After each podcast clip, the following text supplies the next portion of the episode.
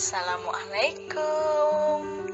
Jumpa lagi di Pondel FM bersama saya Nur Rahayu Wah gimana nih kabarnya teman-teman?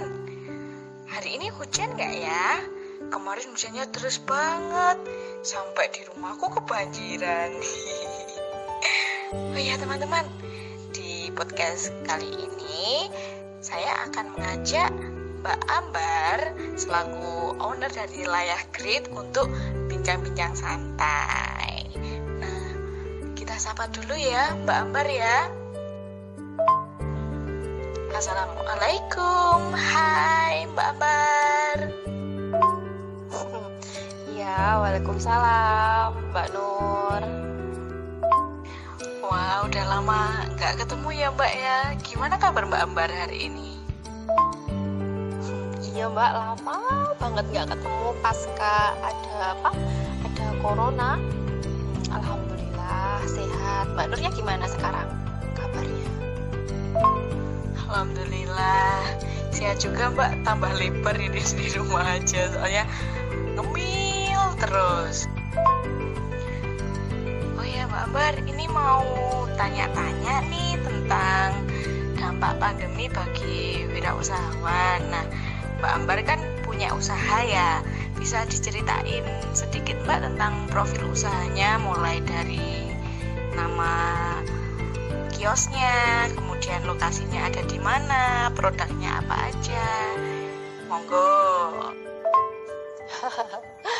Oh, Mbak sama. Aku juga semakin melebar berat badan makin tambah tambah tambah tambah tambah. Nggak apa-apa disyukurin aja ya Oh, dampak pandemi ya. Aku punya usaha kecil-kecilan, masih belajar juga. Uh, namanya itu Layah Grid. Nah, terus lokasinya itu ada di Bajang Keningaran, Talun. Terus uh, aku itu jual uh, apa macam-macam masakan. Ada yang ada nasi goreng, mie goreng, terus cumi, gurami, terus ada juga yang ringan-ringan uh, kayak salad buah, terus mercon jamur, terus ada juga ceker pedas gitu. Uh, dampak pandemi karena wabah ini itu sangat-sangat besar banget untuk untuk usaha yang masih merintis kayak aku ini ya itu langsung terasa banget gitu.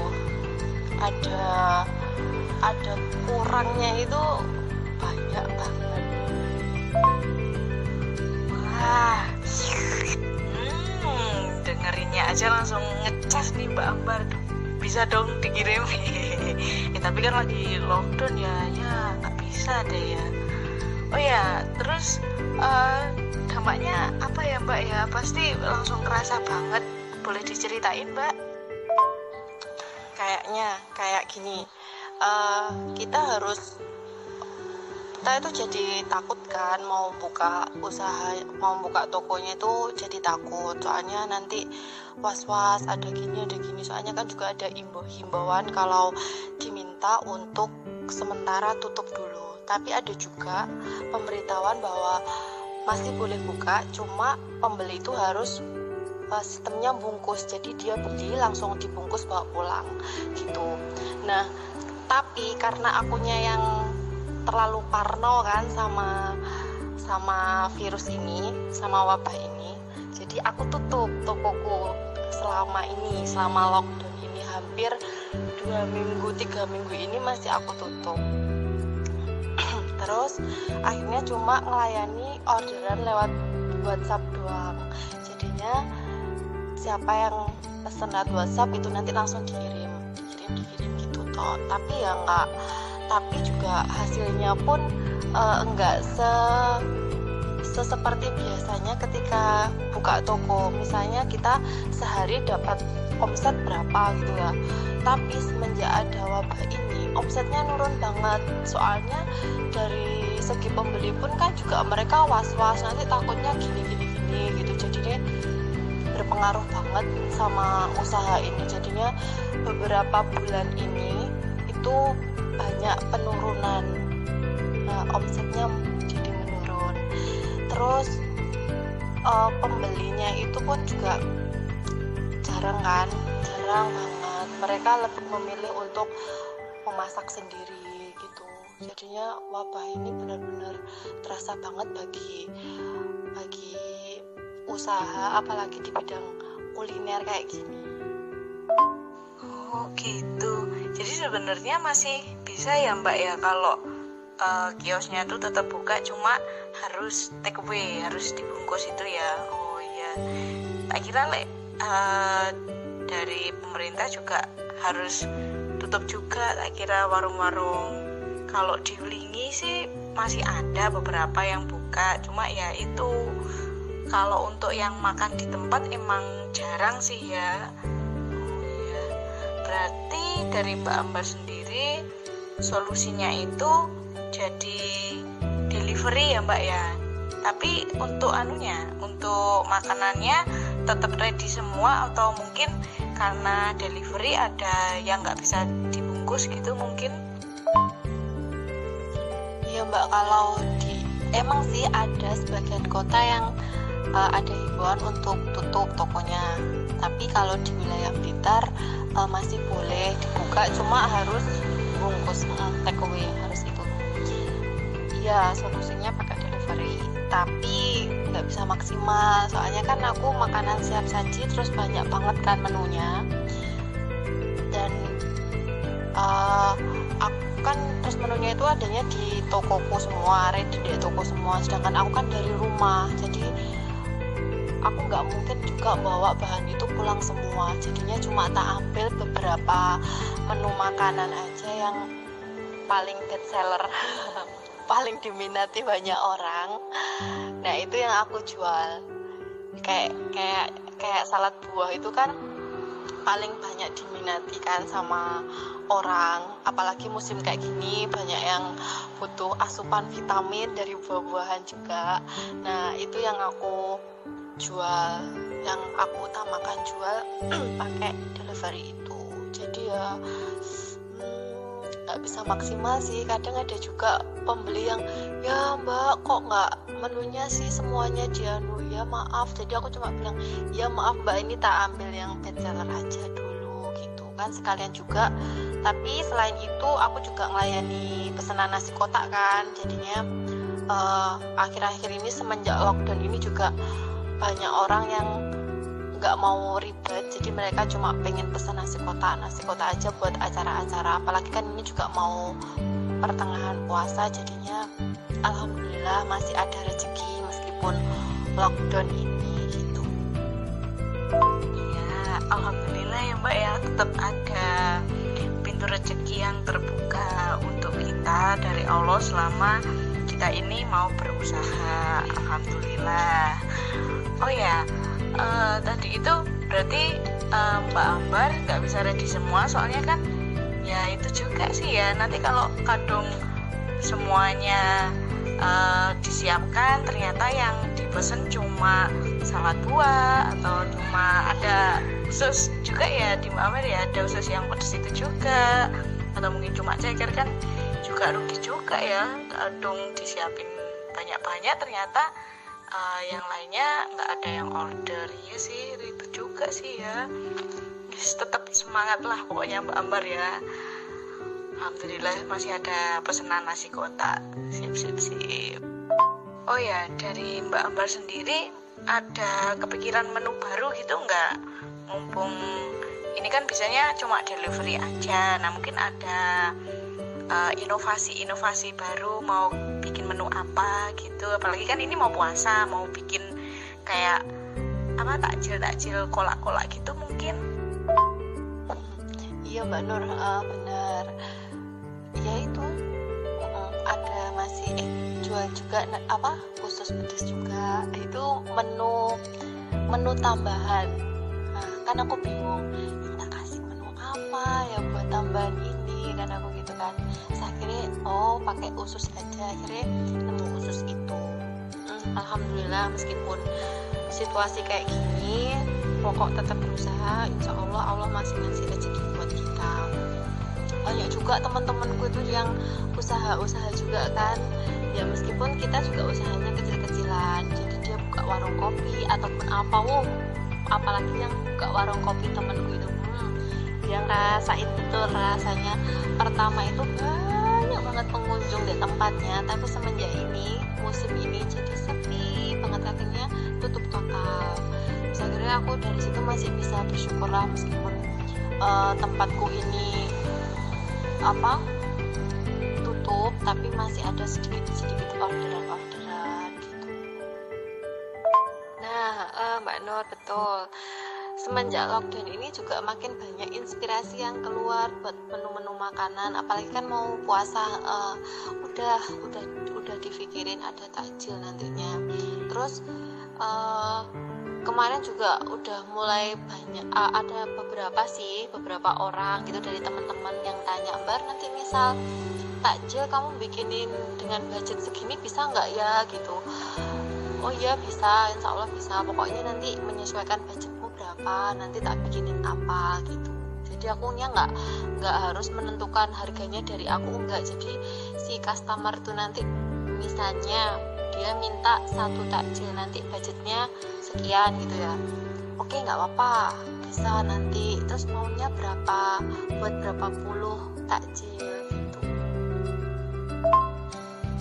Iya ya mbak ya. Kayak yang warung kopi itu apalagi kan malam-malam. Terus biasanya tuh uh, kalau nggak anak-anak muda juga bapak-bapak gitu ya uh, rasain banget sih dampaknya. Temenku juga ada yang Malang itu punya usaha kedai kopi.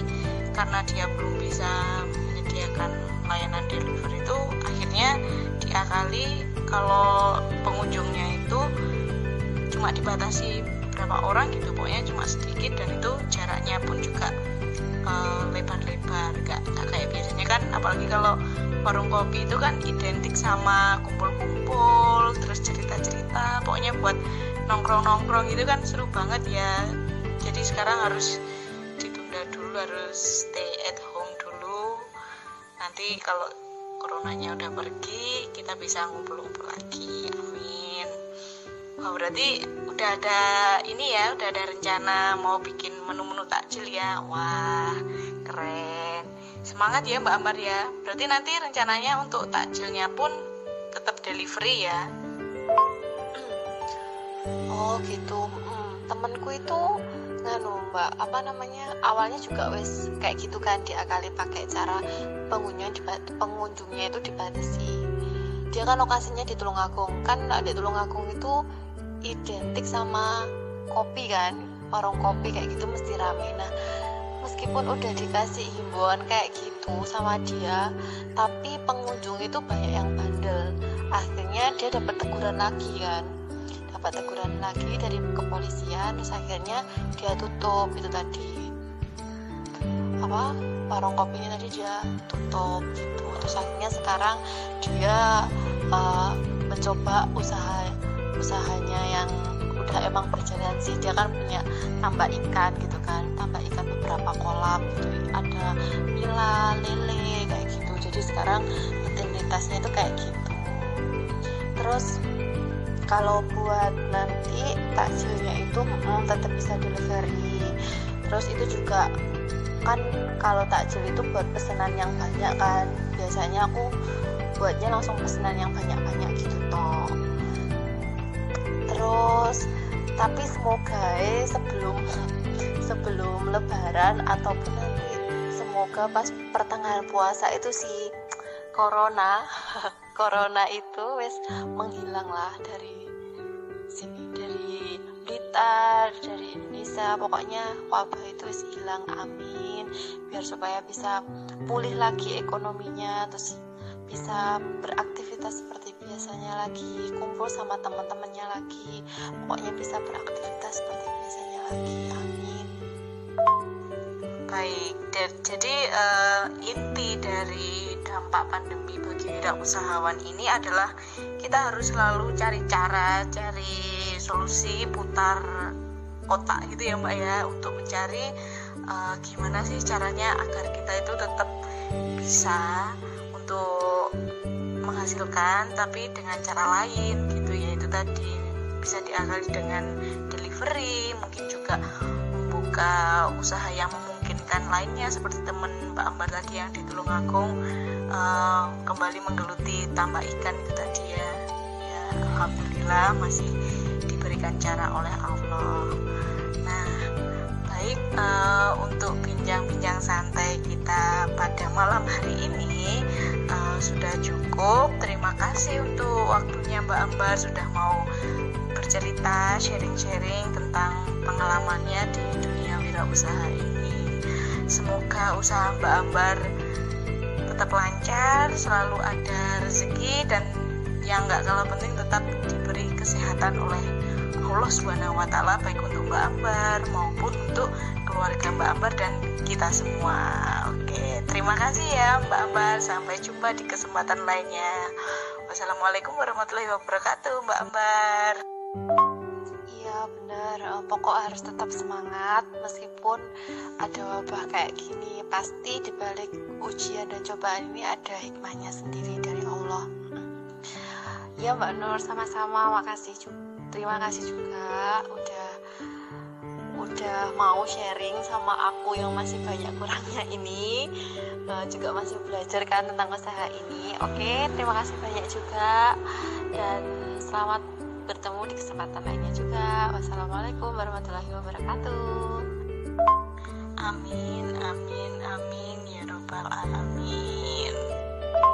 Terima kasih mbak Ambar nah teman-teman gimana tahu kan ya tentang dampak pandemi bagi wirausahawan. Wah mereka harus selalu cari cara loh teman-teman untuk gimana caranya agar usaha mereka tuh tetap berjalan dan tetap menghasilkan gitu. Karena kita kan nggak tahu ya mereka punya tanggungan apa di balik semua ini apa yang harus mereka perjuangkan gitu. Tetap semangat untuk Mbak Ambar dan semua wirausahawan lainnya semoga Allah tetap memberikan jalan untuk kita semua. Amin. Nah, teman-teman uh, untuk bincang santainya cukup sampai di sini dulu ya. Terima kasih sudah mendengarkan mulai dari awal hingga akhir. Sampai jumpa di kesempatan lainnya. Salam Pondel FM wassalamualaikum warahmatullahi wabarakatuh